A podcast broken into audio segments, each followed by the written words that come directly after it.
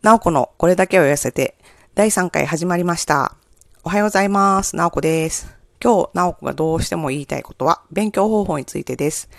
結構衝撃的なタイトルだと思うんですけど、これ私の中学生ぐらいからの持論です。マジで。勉強できるようになりたかったら一番薄い問題集を変え。で、マジ何言ってんの？とか思われるかもしれませんが、これは私の体験からするとマジです。まあ、弁理士っていう仕事を選んでる時点ですでにお気づきの方もいらっしゃるかもしれませんが、私、直子は何を隠そう勉強オタクです。自分の勉強のノートにまあ字がいっぱい埋まっていくのを見るのがたまらんとか、まあほなこと言ってますが、まあほっといて、まあこんな勉強オタクの私は、まあオタクの片鱗がまあ中学生ぐらいから現れていて、まあ、結構中学生ぐらいから塾とか学校の勉強とは別に自分で勝手にあの本買って勉強したりとかしてました。まあ昔は今みたいにまあ面白いゲームとかもたくさんなくて暇だったんでしょうね、きっと。まあそれで編み出した勉強法が本屋さんに行って一番薄っぺらい問題集とか参考書とかを買うことでした。特に苦手なかあの教科とかは絶対これおすすめです。何冊も買ったらダメですよ。例えば、あの、中学の数学これ一冊みたいなやつ、まあ、30ページぐらいのやつを一冊だけ買ってまずやってみる。私が買ってた時はね、確かね、中学の数学これ一冊、まあ、なんか中学1年生の数学これ一冊みたいなやったかな。まあ、そんなのが、まあ、2、30ページのやつで、一冊500円ぐらいで近所の本屋さんで売ってました。今もあるんかな？ちょっとわかんないですけど。えっと、まあ、なんでその薄っぺらい問題集がいいかっていうと、勉強ってずっとやってると迷子になることあるんですよね。まあ、一生懸命やればやるほど迷子になっちゃうことがあったりします。まあ、例えばなんですけど、地図を見ながらどっか目的地に向かって歩いてる時って、目的地が大体どっちの方向なんかとか、目的地までどれぐらい距離あるんかとか、地図を全体を見て移動しますよね。で、まあ自分の近くしか見えてないと、どっちに行ったらいいのかわかんなくて、なんか目的地がどっちにあるのかもわからへんし、瞑想して、まあ、全然違う方向に行って結局目的地にたどり着けないとか、すごい時間かかっちゃうとか、すると思います。勉強もこれと同じやと思ってて、で、そこで薄っぺら問題集の出番です。薄っぺら問題集は、まあ、そのページ数限られてるから、載せられる問題の数が限られてるんで、まあ、単元ごとに一番大事な問題とか、基本的な問題しか載ってないはずです。だからこれを一通りザーってやってみたら、自分がの、どの単元ができてないんか、できてるんか、ちゃちゃっと確認することができるんですよね。それでわからないところが出てきたら、そこの単元だけもう一回教科書とかで確認すればいいわけです。で簡単でしょ？しかもね、薄っぺら問題集ならモチベ下がる前にどんどんどんどん進めることできるんで、勉強にまさかの爽快感を感じることができます。もうそうなればこっちのもんですよ。想像しただけでも楽しくてたまらないでしょ。これであなたももう勉強オタクの仲間入りですよ。うひひひひひ。そういう冗談は置いといてですね。まあ苦手な科目だけじゃなくて、得意な科目だったら、基本を確認しながらモチベ上げるためだけにやってもいいし、なんか、そうやってこう、早くこう回していくっていうのがすごいモチベ上げることにもなると思うんですよね。で、まあさすがにその小学校の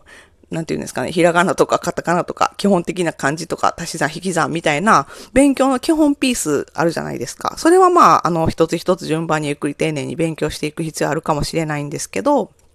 まあ、特に大学受験とか、社会人になってからの資格試験とか、勉強する範囲がすごい広かったり、勉強時間が限られてるっていうような場合には、この勉強法めちゃくちゃ威力を発揮します。で、まあ一応京都の経防大卒、あ、間違えた。京都のあ某経大卒で、弁理士試験に実質一発合格の、あの、直子が言うやから、まあ勉強オタクの私が言うんやから、それなりに効果あるんかなと思います。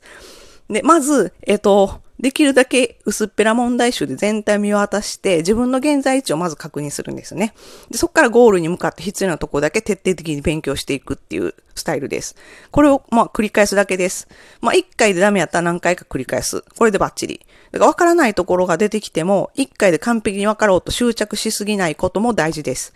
同じとこばっかりやってたら、同じ単元ばっかりとか、例えばやってたら飽きちゃってモチベ下がるし、現在位置をまた見失っちゃうんですよね。だから別の単元やってまた戻ってきたら意外とすんなり、あ、そういうことみたいな分かったりとかするから、まあなんか分からんでも、なんかどんどんどんどん進んでいくことが大事だと思います。で、これが、あの、勉強オタクかつ、めんどくさがりな、あの、直子が身につけた必殺技なんですけど、私めんどくさがりやからね、もう時間がかかるととにかくすぐ飽きちゃうんですよね。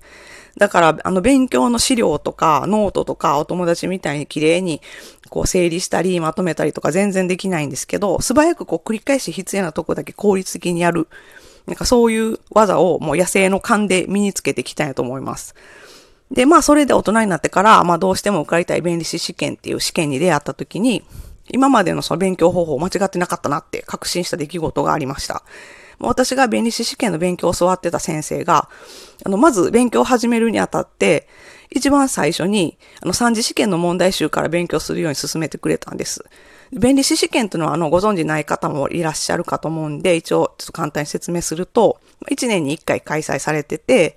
で、あの、今、ちょっと今年はスケジュール変わっちゃってるんですけど、コロナの、コロナ前の通常のスケジュールやと、まあ、5月に一次試験のマークシート式の試験があって、で、その試験に合格したら7月に、えっと、二次試験、えっと、論文式試験っていう、あの、筆記試験があって、で、それに合格したら11月に三次試験の面接試験があります。で、三次試験まで全部合格したら、やっと弁理士試験合格ってなるんですけど、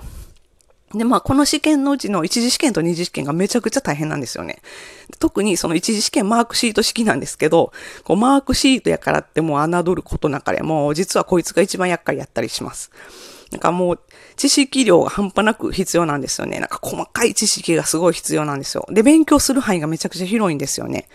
まあその特許実案とか衣装、商標法、えっと、著作権法とか不正競争防止法とかいろいろ、まあ、国内の法律あるんですけど、それプラス、その知的財産に関わるいろんな国際条約とかも勉強しないといけないので、本当も勉強範囲がやばいほど広いです。で、まあ、だから、そんな感じなんで、ほとんどの受験生は一次試験の勉強だけでもいっぱいいっぱいなんですよね。だから三次試験の勉強なんて、その最初からやる時間もないと思ってるし、そう買ってもいません。同じ、私と同じ職場の先輩たちもその弁理士試験を受けてきてるんですけど、その三次試験の勉強から始めたっていう人はもう一人もいませんでした。でもね、私その先生からまず三次試験の、あの、問題集から始めるようにって言われたとき、なんか、あ、こう、ピンと、あ、それ一番近道かもってすぐ思いました。だってね、三次試験の過去問集、あの、見たらわかるんですけど、収録年数の割にね、一番薄っぺらいんですよ。あ、まあ、その一次試験、二次試験に比べたらもう全然超薄っぺらいんですよ。で、だから、まあ、私の場合はその一次試験の勉強を始めると同時に三次試験の過去問集すぐ買って、でも一次試験の勉強の傍らというか、むしろもう三次試験の過去問集の方一生懸命何回もやってました。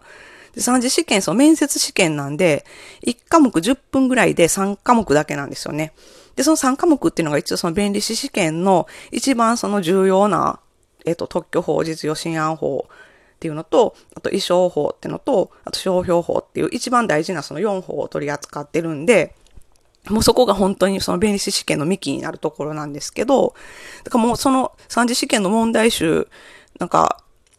もうなんか、もう面接なんで、本当に一問一答的な感じで、問題も回答もすごいコンパクトで、で、もう本当にその、弁理士試験の根幹の知識が詰まってるんで、もうこの三次試験の問題集何回も繰り返し読んでるだけで、弁理士試験で勉強する内容のこう全体像っていうのをまあその条約とかちょっとあれなんですけど、まあ全体像、その大事なところの全体像っていうのを短い時間でザーって網羅することが可能なんです。だからもう、つまりもう薄っぺらやからこそ、こうエキスがギュッと詰まってるって感じですね。で、私の場合、この三次試験の問題集で、勉強のこう、幹となる根本的な考え方を理解して、で、一次試験の勉強をこう並行してやってたんで、それで細々した枝葉の知識を吸収していくことで、こう、なんていうか、木に例えたら、こう、幹を三次試験の勉強でこう作って、そこにこう、知識を、一次試験の知識をバーってこう、入れていくことで、弁理士試験に必要な知識をもう吸収するのがすごい楽やったんですよね。こう、体系的にも、あの、勉強できるし。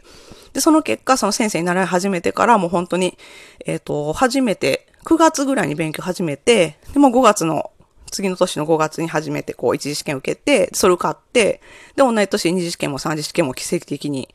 あの突破することができて、なんとか1年で合格することができました。で、まあ本当多分、あの、運が良かっただけと思います。まあそうなんですけどね。まあでもその先生の言う通り三次試験の勉強から始めてほんま大正解やったわけです。ってことでちょっと話長くなったんですけど、えっ、ー、と、もし勉強のやり方とかで悩んでる方がおられたら、ぜひ、この方法一回試してみてほしいと思ってて、まあ一人一人性格も違うんで、自分に合った勉強方法も一人一人違うと思うんですよね。だから自分なりにいろいろアレンジしてみるのもいいかなと思っいますし、えっ、ー、と、まあ自分のまだ勉強スタイルがないよって方は、この方法に限らず、とにかくいろんなスタイル試してみて、で、その、なんか自分なりにアレンジして、こう自分にぴったりな勉強法を見つけてほしいと思うんですけど、そのうちのまあ一択として、一番薄っぺらい問題集を買うっていうのをまず、あの、やってみてほしいと思います。まあ皆さんもいろんな勉強方法とか、あの、ご自分のこういう勉強方法おすすめだよとかあると思うんで、なんか教えてもらえたら嬉しいです。で、またご意見とかご感想とかあったら教えてもらえると嬉しいです。あの、質問も受け付けてますのでよろしくお願いします。いつもいいねとかネギありがとうございます。あの、励みになります。で、まあもしよろしければフォローとかもお願いします。ではでは、なおこでした。じゃあね、バイバイ。